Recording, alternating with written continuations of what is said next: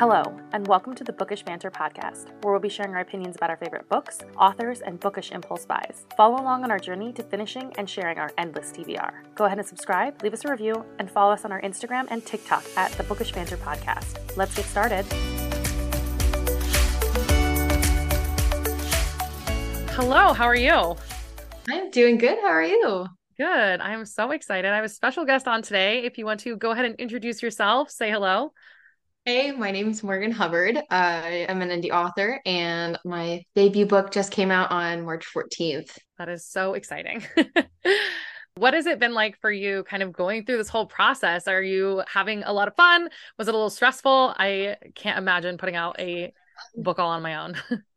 Definitely a little bit of both. It's a good mix of stress and excitement. A lot of, I think all of it happened super fast. Like it, it's been a full year or so, but it's happened so fast in the sense that like I feel like in the past couple of weeks, I'm like, oh man, like it's here, it's now. but yeah, it's been super cool. And the stress has been minimal considering all of the hoops that you have to jump through with indie publishing and all that. So with the book, I've had so many friends on like Bookstagram that I've met like authors and stuff. So it's been great. They've been super helpful and guiding me along the process and getting me to where I am today. So it's been awesome. That's awesome. It's always good to have support, especially people who understand what you're going through. So that is really good to hear that you've sure. that. Yeah. it makes it much more difficult when you don't know how to go about it and then you have no one to ask. So. You feel fish out of water. yeah, absolutely. You're like, I have no idea what I'm doing. I'm just here. awesome. So we'll start with our token four questions and then we'll move into the nitty gritty. So the first one is what is your favorite standalone? Okay. Favorite standalone. I'm trying to think of the books I reread. I'm a rereader, so I will often reread things. So if I know, I know it's good if I reread it. So I've reread Dracula like three or four times now. So that's a classic, but I love it so much. Um, it's probably the only thriller that I am obsessed with. but uh, but yeah, Dracula's a favorite. If we're talking nonfiction, I think most nonfictions are standalones. Um, yeah. I would say probably God Has a Name by John Mark Comer. I've reread that one a couple times as well too. Yeah, Dracula is an interesting choice. Like I read it a long, long time ago.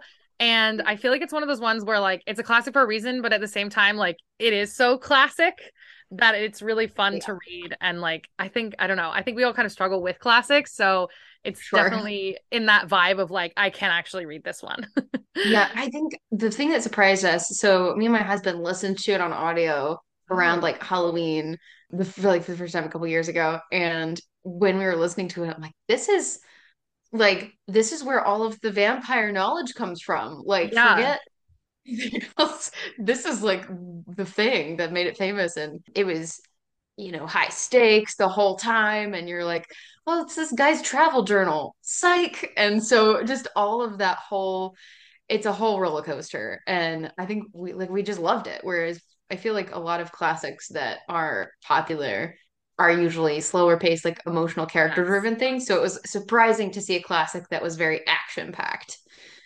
Yeah, it, it it is very action packed. And I agree. I, I feel like for me, like Call the Wild's probably my favorite and yes, that's another yeah. one that's like very action packed. Like I can't do the slow burn. Like yeah, I'm in it for the character development. Like I don't care.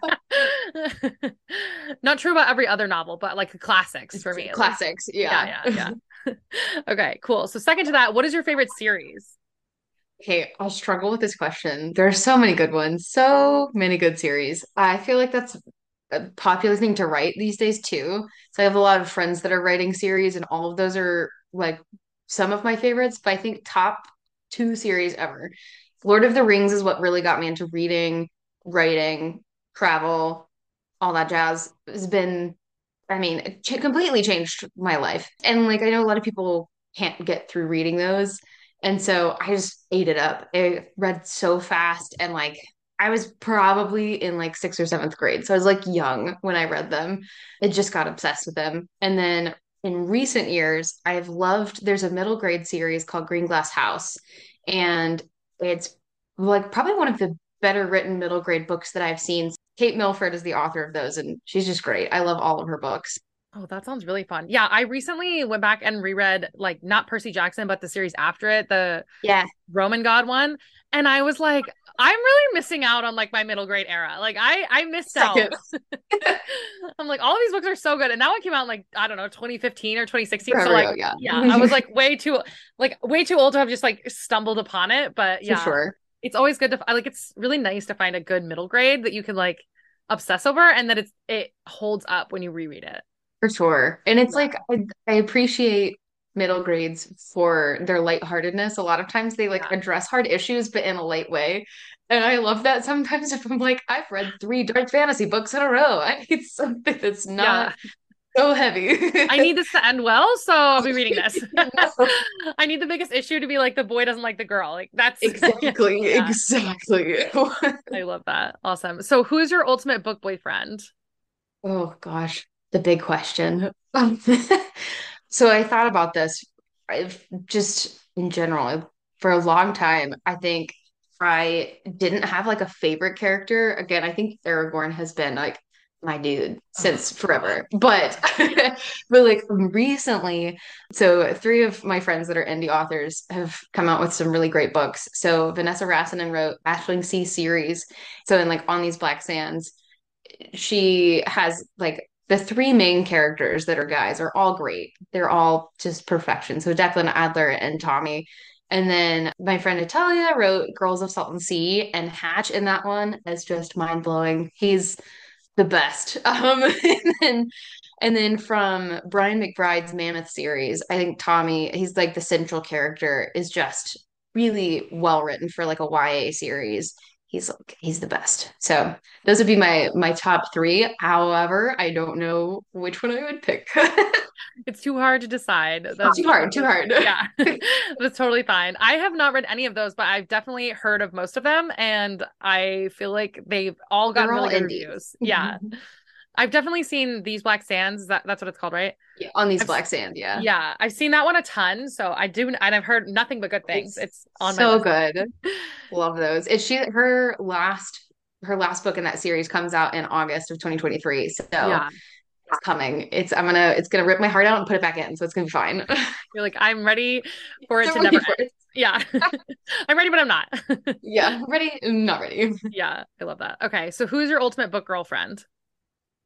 Another from on these black sands. Aoife is probably one of my favorite female characters written. Me and a friend have talked a lot about how female characters are always like hit or miss because sometimes they're like emotionless like i'm a tough girl and then uh some of them are like super emotional like i just cry all the time and i'm weak and i need like all the help.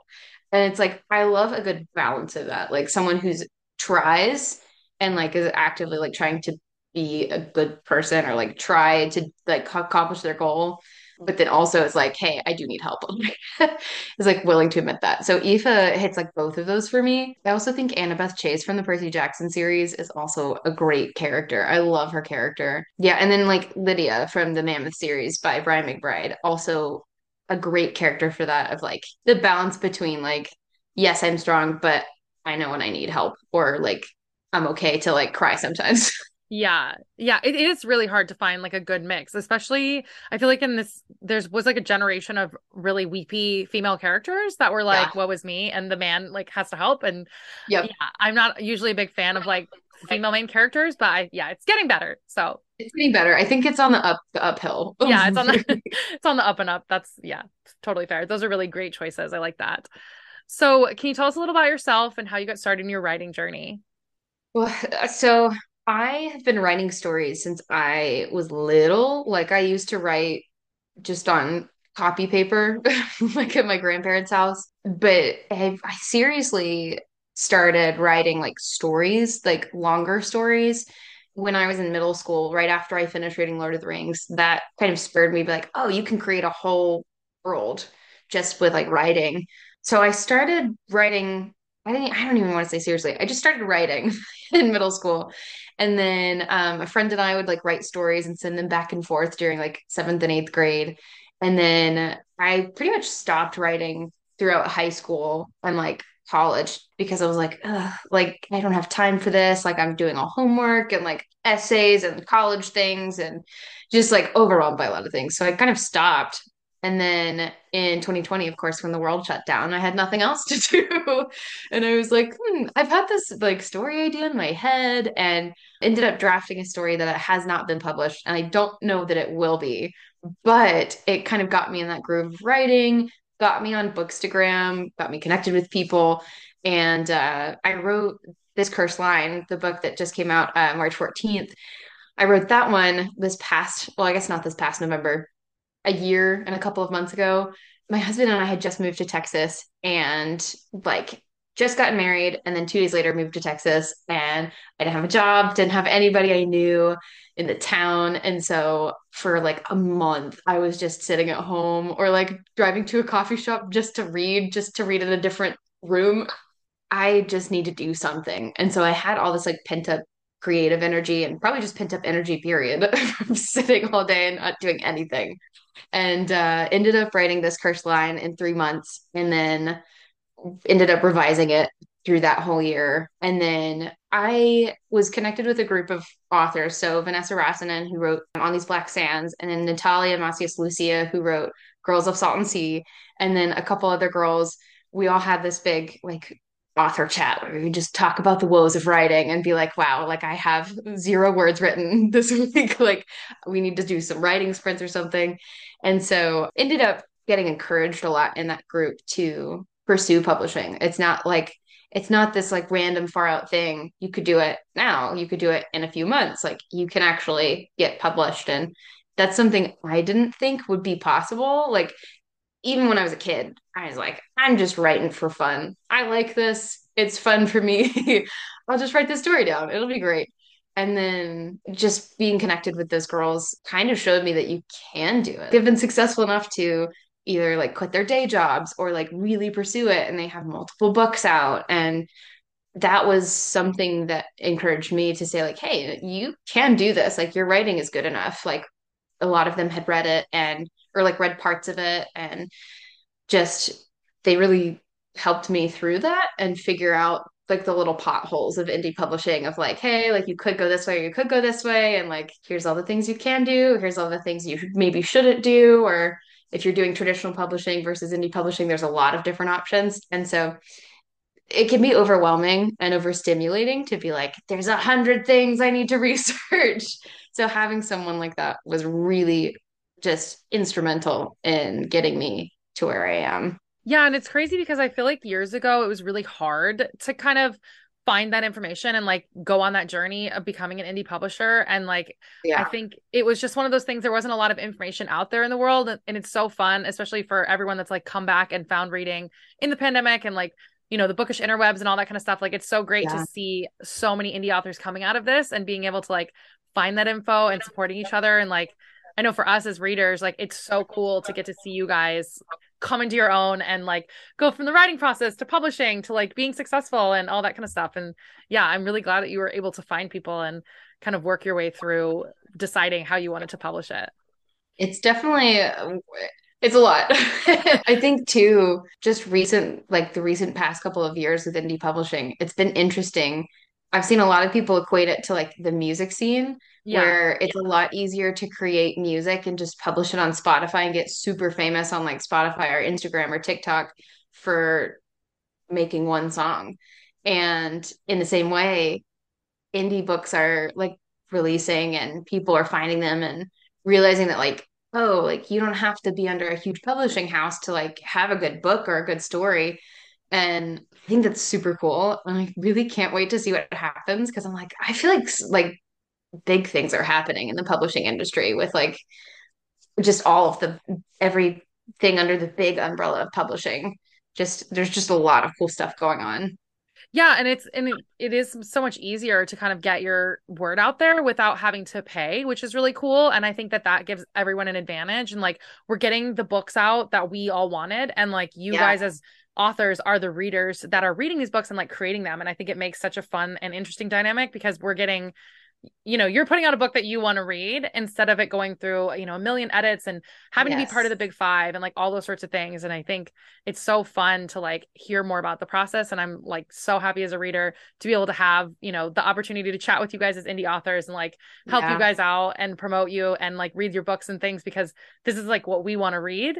And I yes. think, yeah, you're right. There's so many things that are happening with within the publishing world and like indie publishing houses coming out and like you guys being able to self-publish and all that kind of stuff. And it's really cool.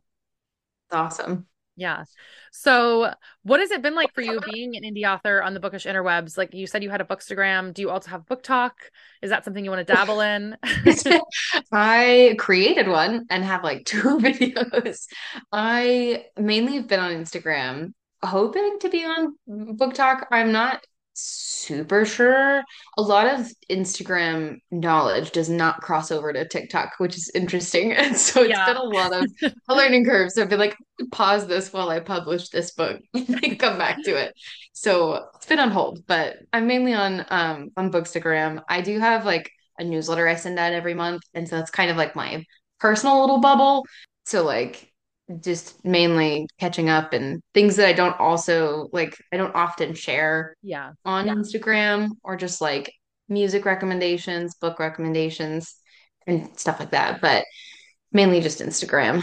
That's awesome. And you've been having a good time on there? it's been great. Yeah, yeah, it's been awesome. I've met some super cool people, like actually met people in person too. So um like when we were living in Texas, I met Sweet Sequels and then or like Haley from Sweet Sequels. And uh, I've met my friend Jordan Camo, who's where Joe writes, and she lives in Louisiana. So like there's lots tons of people all over that I've gotten to meet in person and it's been fantastic. Like my I have a pen pal lives in Kentucky and like got to meet her in person and like all sorts of like strange connections and it's been really fun. Just like I I don't know. It's just been you know, you're told when you're a kid, like, oh, don't make friends on the internet. Like, yeah. it's super scary.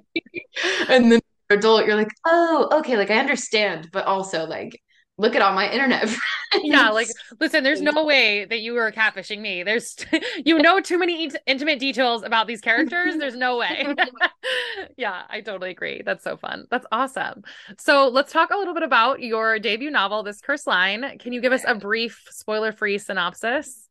Yeah, so basically, it's about a family line that's been indebted to the devil for like a couple, like a century and a half. So 150 years, just been working as like servants to the devil, doing all the dirty deeds, all of the things that the devil needs accomplished, and wants a human hand rather than his own. So the story follows the main character, Pike. It's his last name. So his name's Alexander Pike the Sixth, and he goes by Pike. And throughout the whole story, it's really about it's happens in one month. So it's November of 1879. And it's just following him, kind of realizing that he has choices and choices have consequences. And um, kind of following his thought process when he meets several different people that have different views on life than he does and how that affects his own view on his own life and his circumstance. I love that. That was a great synopsis. yeah, I had so much fun reading this one. What made you decide to write it from a male POV? I thought that was really interesting. And I love that because my favorite books are a lot of my favorite books are written in that perspective. So I'm really curious. So I would never have dared. So the book that I wrote in 2020 from a girl's perspective, and I, I mean, that's natural for me, of course, but like I was writing this one and at first I I started writing it kind of omniscient to like know like everybody's thoughts. And then I was like, I don't think that's cool enough. I feel like that's just like you know too much at that point mm-hmm. as the reader. And so I decided to just write it from Pike's perspective. His character is the first thing that I found from like the whole story. Like the first main thing that I picked out was just a guy in a really rough spot that just had a lot going on and it was like weighing heavy on him. And uh yeah, I don't know. It's like I call it author magic. So the author magic of like when you're in the middle of drafting and you're like, oh my gosh, I had no idea. Like yeah. something hits you. um, and you're like, I have to change the story now. Like this has to like work around this because that's perfect and that's totally what happened. So like kind of the author magic of like, oh, the story's about him. It's not like a, you know, random story following a couple people. It's really just his story. Um, so yeah, that's why it's kind of why I chose to focus just on him. That's awesome. Did you feel like you struggled a little bit, or was it pretty easy since you knew this the storyline? I definitely struggled. So my husband read it, and at one point he was like, "You did really well. Like this is a really good story. There are parts that aren't what guys would say." Um, right.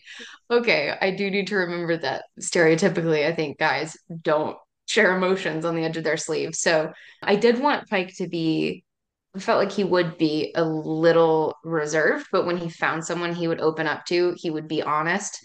And that meant being vulnerable, which is hard. But like some of the other characters, I was like, okay, I gotta, I gotta change some dialogue here. Yeah. so I love that. Well, you did a great job. I was definitely convinced mm-hmm. that it was it could have been written by someone with a an, an intuition into the male perspective. So I love that. That's what made you decide to set it in the like 1800s in the US and you know that kind of theme because I feel like historical fiction we usually get I, it always reminds me of like London like we're always getting yeah. Europe in historical fiction. So what made you decide to choose the Americas in the 1800s? Yeah, so this is my my personal opinion. I am not a fan of like war historical fiction, and I feel like that's most of it. Like there's it's difficult to find historical fiction that's not fa- focused on like World War One, World War Two, or like like Spanish Civil War or our Civil War, and like just all of the wars. so it was like I wanted like I wanted to write a story that didn't take place with technology, like or technology as we know it, that would be, I think, a lot harder to write. It'd be an interesting thought process of what would happen if this story was in the 2000s rather than the 1800s. But the Civil War, you know, happened like 1860s. And so I wanted to do a story kind of like after the rebuild a little bit, after everything settled from that and president switchover and all that jazz. So for the most part, I've had people ask me. So I'm from East Tennessee, which is like Appalachia area, right at the base of the Smoky Mountains. And I had a lot of people that were like, why didn't you base it here? It's like it just that wasn't where he's from. Like I don't know, I don't know what to tell you. Um, and so I ended up wanting to kind of showcase sections of the US throughout the story. So um, it takes place, it starts out, he's in like the like New England area and briefly, and then goes to Alabama and then North Carolina and then like Oklahoma and Montana and then he's from Washington. And so it goes kind of all over. And some of the places are from like direct experience. So like specifically the North Carolina and Oklahoma.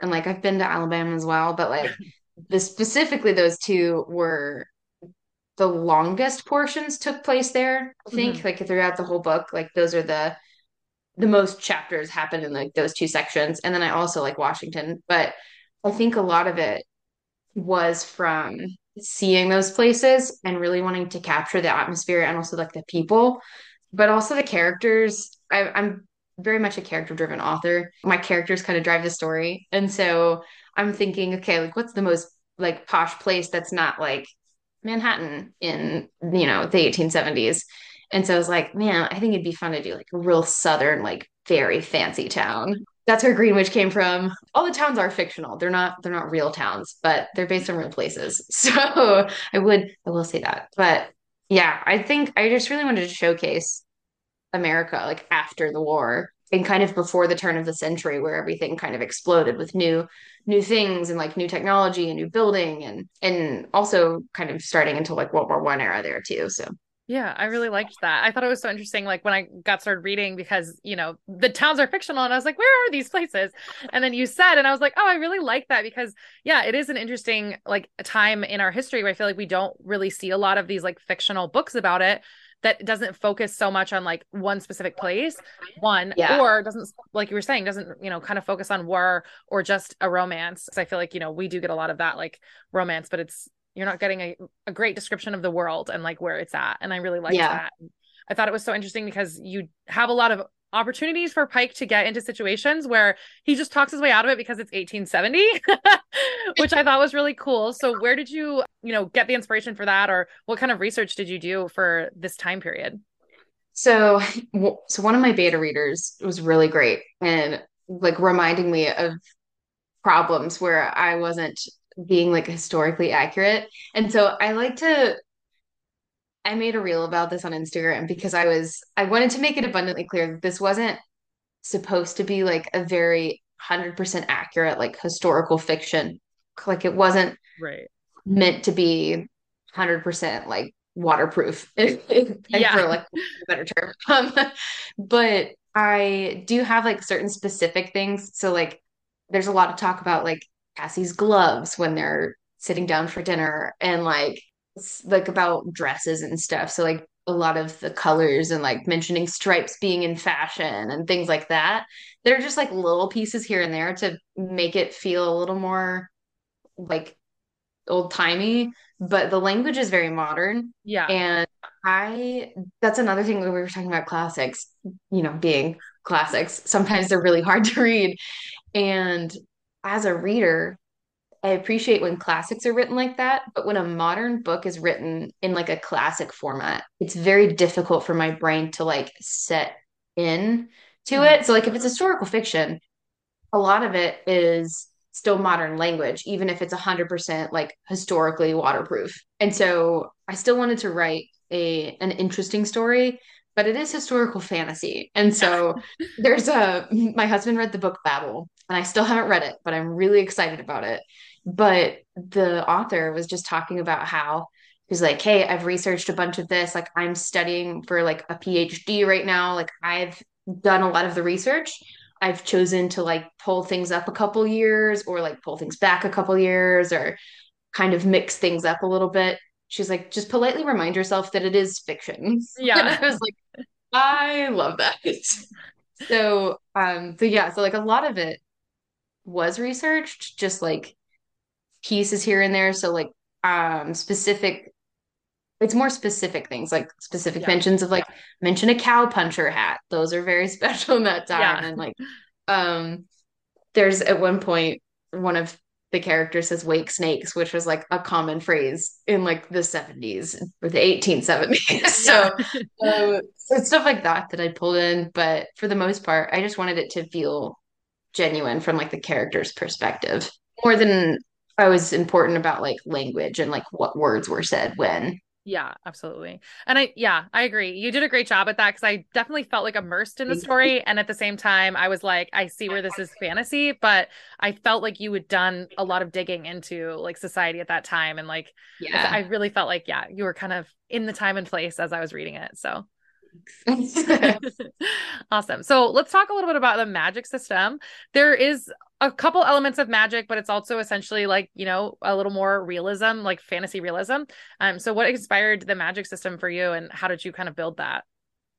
So a little from like inspired from like some pieces of fantasy or like TV shows and stuff that I've seen, but also just thinking through, I guess like the stereotypes of like who the devil would be and like what he would look like.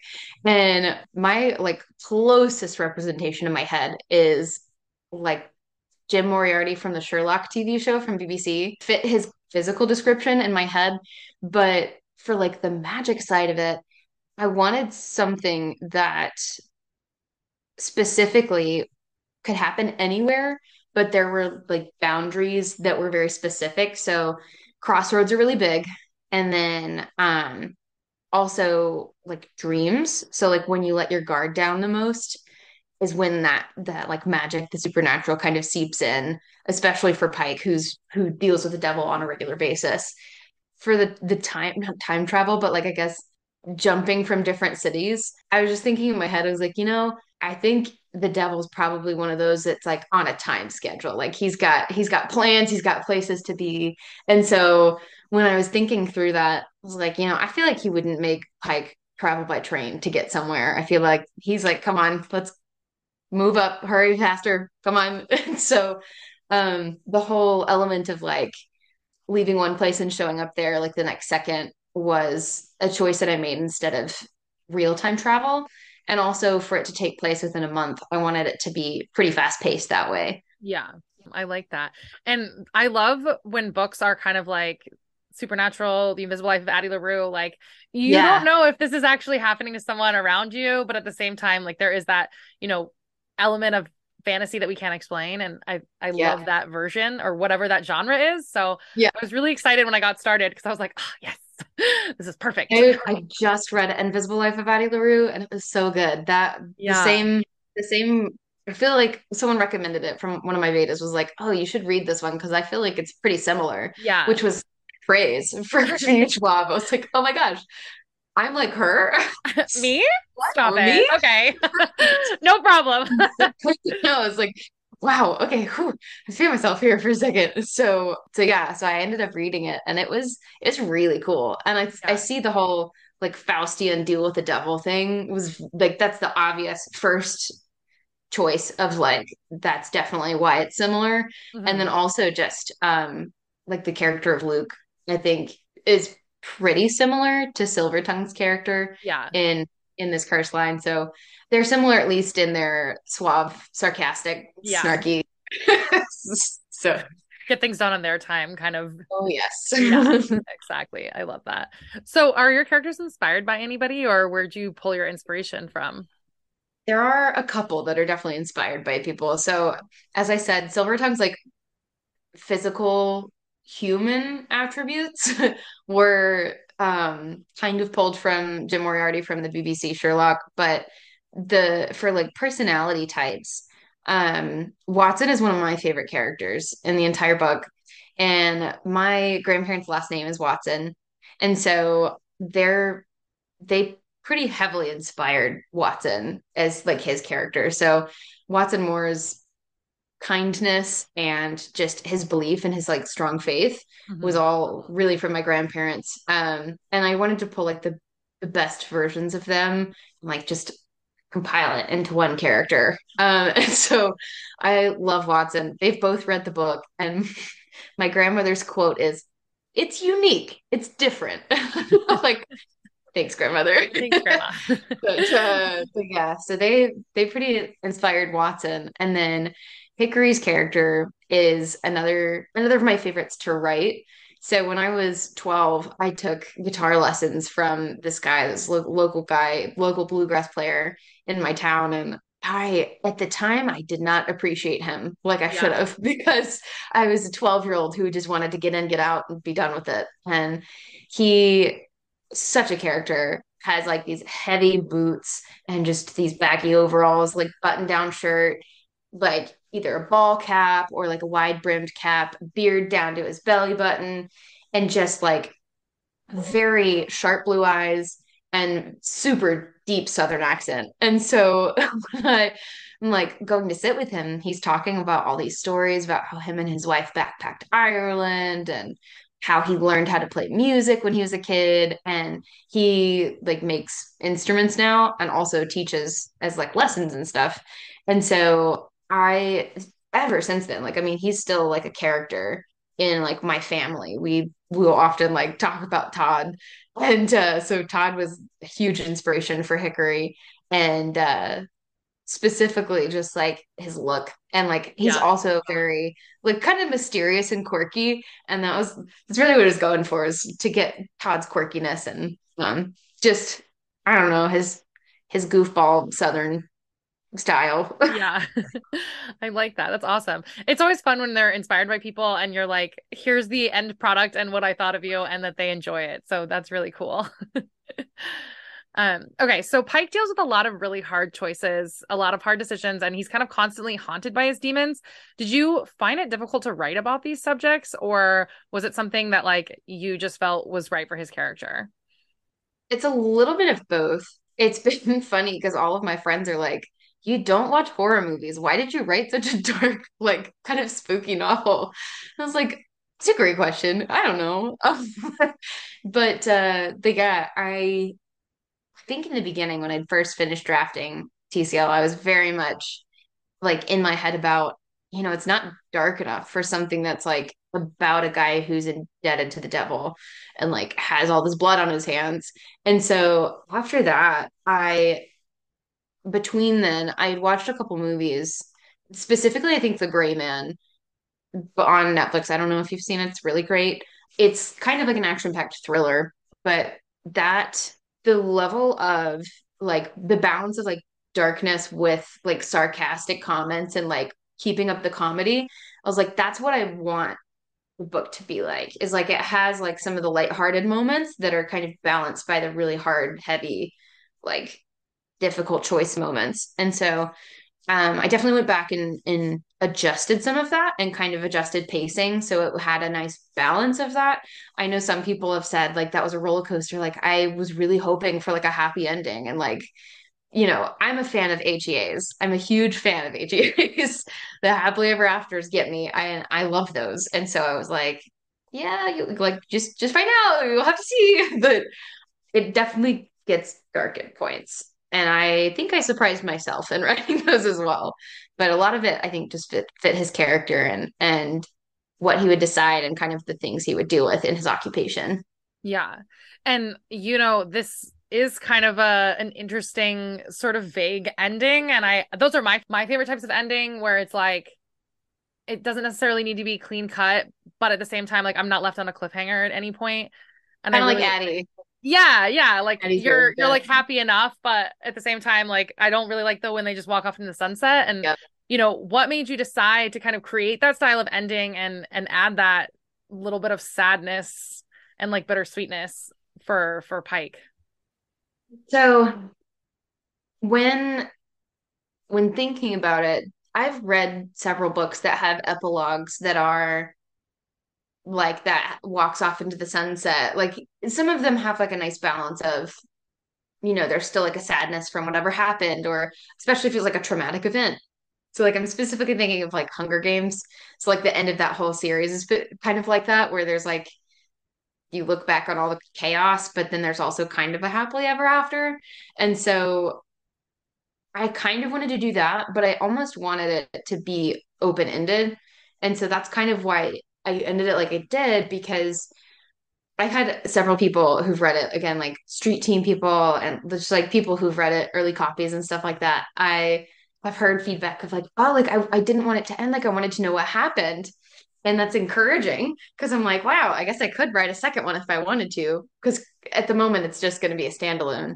But yeah, I think especially ending it how I did leaves kind of an open door for the main characters and the decisions that happen after, um, especially especially after all that Pike goes through. Um, and so I, I'm not going to spoil anything, but especially after all he goes through, yeah, when he comes to the choices at the end, what he decides and like where that will take him. Kind of wanted that to be up to the reader of like, what does happen. And also, it is open ended if I wanted to continue it. So we'll see. That's awesome. I was going to ask if it's going to be a series or if this is it. I've had a lot of people, a lot of people are like, I want a Watson story. Tell me about yeah. Watson. this is a great it's really good when you have a debut and you build a great world that you can like branch off of. So now you have like tons of characters that are really well developed and like everybody loves them that you can go and make lots of books about. So yeah. That'd be so fun. That's and I, I think going back to the favorite series question at the very beginning um mm, that's what i love about kate milford is mm-hmm. like her, her first two books are Greenglass House and ghost of Greenglass House and then the natural one after that is Thief Knot. But there are like four or five other books that happen around them that are yeah. all like simultaneously connected in so like one way or the other, even if it's like one cameo here or there. And like they don't have to be read in a certain order besides the first two. Like I guess the first two and then Thief Knot, but they're all like connected. And I love when authors do that when they have like different series that have like cameo characters in all of them and like I love those. Like the romance series that like go on and on. And you're like, how do you connect 15 books? Like how? Oh, you're like, wait a second. I just imagine them all with like a corkboard and strings and like someone yes. telling them, no, you cannot do that. Yes, that person's in this. You're fine. yeah. I love that. Okay. So what was the hardest scene for you to write? Oh man. I think the hardest one I had to map out I I'm not going to spoil it, but I had to map out one of the the scenes that takes place in Washington near the end based on like where all the characters were. There were a bunch of people in one room and I had to figure out where Pike was and where the other two characters on his sides where they would be and where things would be like on the table or like in the room and like how how that would function in reality if that were to have been set up how physics would work so um so I had to I went through several drafts of that one scene and then um past that the scene that takes place in Greenwich Pike gets his bro his nose broken at one point, and that that whole piece. I talked to mm, one of my managers at the coffee shop that I worked at in town. Like he was a former EMT, and now he's like working in coffee. And uh, I was like, okay, Matthew, you got to tell me what is it like when someone breaks their nose? And he's like, blood, lots of blood. And I was like, fantastic. That that's what I need. I need like a shock factor. and so just figuring out physical things throughout the whole book is pretty hard of things that like either I haven't experienced or I've only experienced one way or like what it's like when you have to walk 20 miles to get to a place or you know something like that like how it would how it would feel those were a little more difficult than just like sitting down having a conversation with like emotions tied in it. Those those come naturally. Yeah. Riding a horse and like yeah. figuring out all of that not so natural. Yeah. yeah. I love that. So in contrast to that what was your favorite scene to write? I loved i loved the the debutante ball scene. Just all of that was so much fun. And then the climax of course was the the climax of the story i think is always my favorite i have written so I'm I'm working on a new project and I'm I got kind of like middle slump, like right at the middle, and I was like, I'm gonna jump ahead and write the scene that I already have in my head because I know what happens. Just gotta get there. And so I think that didn't happen with this cursed line. I wrote chronologically the whole time, which a lot of authors can't do that. And so I kind of surprised myself with that. Yeah, I, I don't know. I think the climax was really fun to write because I I built up this whole month long of events and like finally here I am at the end of the month and like writing the big the big scene. And so that was really really fun. Just all of the things coming to a head, all the characters coming together and chaos. so I would think that was my favorite. Yeah, I feel like it's really fun because you you get to like tie everything together too and then yeah. lots of action, lots going on and then at the same time you're like kind of at the end. So you're like, I don't have that much left. I'm there's a light at the end of the tunnel. yeah. I love that. So what's next for you? You said this is a standalone, but what else is next for you in the docket? Yeah. So I'm currently drafting a project that takes place in Appalachia because everyone was like, why isn't this in Appalachia? I'm like, I'm sorry. That'll be my next um, one. that'll be the next one is mine. So I stumbled across this legend probably a year or two ago that's about like Celtic version of the werewolf that's like a kind werewolf that basically brings people food if they're hungry or like helps lost travelers like find their way back to the town. And um, I live like 30, 45 minutes from the Appalachian Trail, and they're like our section of the Appalachian Trail. And a lot of people go missing on the trail because it's a lot of wilderness. and and so I was like, you know, it would be super cool. The Appalachian area doesn't have wolves anymore. And I was like, okay, so like what if we still have wolves or like they were more common than they are slash what if there were werewolves in Appalachia? Because we get a lot of like European werewolf stories and a lot of the Celts settled here when like I don't know 1700s 1800s when everyone kind of came over here. And so I think taking that and pulling that same folklore and then weaving it into a story that fits the culture here, like in Southern Appalachia. And I've already run it by a friend that lives in like the woods of North Carolina, like deep in mountains. And she's like, yes, this is great. And I'm like, perfect. Yeah, I'm doing it. Like this is, this is a good idea. Good concept. High fives all around. so, uh, so yeah, I think I found Twilight in 2020, which is so shocking to a lot of people. And it's not what the book's going to be. But in general, I think I may be watching a lot of Twilight in the future. Yeah. Same vibe, same vibe. vibes, you know. Lots of rain, hiking, wolves, you know. wolves, you know, danger. It'll be great. yeah, I love that. That sounds so fun. Yeah. I also my like one, one of my family members, we had our, our book launch party on the 13th for the book. So the day before it comes out, we all wanted to celebrate. We got a cake. It was great. While we were there, I just opened it up for questions. I was like, and if anyone has questions, I'll be happy to answer them. And so one of my family members was like, How many projects are you working on? And I was like, working, like actively working on or like planned? And they were like, Oh, like, well, like, how many do you have planned? I'm like, I don't know, like 20, like 25. Like, I've got a lot of stories with you. So I have plenty to work with. It's just getting them out. Yeah, I always like envy you guys as authors with all of your ideas because I like don't have a single thought. I'm always just like, wow, that is so interesting. I could never come up with that on my own. Tell me more. I I just sit and think of stories just all day long. And uh, I think the hard part for authors is like, I just want to read it. I yeah. just want to read it. I just want to just out. Yeah, I've never had an original thought a day in my life, so I could never write a story. I love that. So, what advice do you have for aspiring writers, authors? I suggest finding community. So, one of the things I worked with Vanessa just kind of one on one with like author coaching, and she walked me through all of the nitty gritty, like all of the crazy detailed stuff. So, like working with IngramSpark, which is like the publishing platform I'm using, and all of the details for that and having to have specific like page counts and making sure dates are correct and how to do pre-orders and all the stuff that like I hadn't thought about. And having someone specifically to do that is fantastic. So they take a lot of stress and weight off of what am I doing?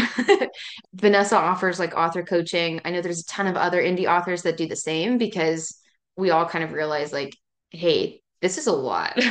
There's a lot of information out there. There's it's a lot of work. And if you want it to be like the trick I think that I've seen in a lot is that a lot of indie authors are trying to make their books look more traditional to appeal to more like traditional readers. Doing that a lot is in the cover art too. And having connections in the author world of like, hey, I use this person for this series and this person for this series for cover or for formatting. And just community is super important. So find someone who does coaching or just find a group of friends, connect with people, like genuinely talk to them, mm-hmm. become friends with people. Most people on the internet that are writing books, I think probably aren't super scary. And so like just reaching out and like talking to someone and commenting on their posts and, you know, sharing their posts and commenting on stories. I think that's super important. And like getting connected and trying to be active. And so I, am sure the same thing goes for TikTok as well. Yeah. But since since I mainly use Bookstagram, couldn't tell you. I don't know. yeah, I love that. That's really great advice, and I think it makes it easier the longer you're in it to yes. kind of build that up because you have those connections and you know that there's people that like support you. I think even for us, like I mean, we're I always like to pretend we're all like influencers, like little baby influencers, but it's like it's really helpful. you know, when you want things, you know, when you want like PR stuff or you know, when you want to talk to people or when you want to promote books and things, it's like it's so much easier to knowing that you have a community that's going to be like, yeah, yeah, me too. Like, yeah, yeah, mm-hmm. it's so much easier, and I and I love that, and it's awesome to hear that you've found that on the internet. I love it. Yeah. Also, I'm like most of my author friends write some element of fantasy. Yeah. And so I think that's telling in the sense that I'm not like hardcore romance author. Mm-hmm. I love a good like romantic side plot. I think all of my books will have some element of romance in them. A lot of people who write mainly romance or like mainly historical fiction or something, not that I am against being friends with someone, but it's a lot easier to be friends with someone who writes in your same like genre. Yeah. And so finding those people of like connecting with authors that write in a similar genre. So like I'm friends with like Brian McBride, but he writes YA adventure stories, but they're still like that same vibe, the yeah, same aesthetic, yeah. like same kind of like common ground. So yeah, so finding community, but also finding specific like niche yeah. really niche like, down that's like their niche it's my tiktok's favorite word niche down yeah i love that yeah and i was gonna say i absolutely love your cover so maria spada did my cover. She's done all of vanessa's covers as well for the Aisling sea series. She did natalia's cover as well for girls of salt and sea. And she's incredible. I mean she's a wizard with like cover art. We did i mean a couple different versions. hmm I'd at one point was like, oh, I don't know, maybe the background should be red. And like it's super not red. And so Yeah. it is brown now. Um, so I talked to my friend Jordan, who's old enough for fairy tales on Instagram, and she put out a poll on her Instagram story and was like, hey, like what kind of covers do you like? Do you like red covers? Like she put a couple different colors on there. And overwhelmingly, like dark like neutral colors hmm was like the big one that most people liked. And I think that's that's another one of those publishing like trends that I've seen is like dark fantasies are super popular right now, like along with like The Witcher and Game of Thrones are out. Like those are super dark fantasy stories. And so I think the same translates into book covers as well, which is like a weird thing to think about. I found myself kind of researching like TV show and movie trends as Mhm. well as book trends and like music trends as well Yeah. because it all kind of like entertainment kind of all blends together at some point and it's like a subconscious buying thing of like oh well I'm watching The Witcher so let me buy this really dark cover that's a fantasy thing Yeah. like a lot of it's like simultaneous like thought process of of that so like it's stuff like that that I had no idea about until getting into author Someone told you. communities and like talking about culture and, and all that. And so yeah, the I think the cover was one of the hardest slash easiest choices because you know it's easy to get overwhelmed. There are hundreds of covers. You don't want to make the mistake of getting like I wouldn't want like a cover that's like pastel cartoon character cover because that's like usually lighthearted romance like novels and I wanted something that fit and so I really just kind of researched a bunch of books and like took pictures of like the ones that I liked. Was like, here, Maria, here's the things that I like. There you go. Yeah. She worked her magic and it's awesome. And I love it so much. Yeah. She did a really great job. I love it too.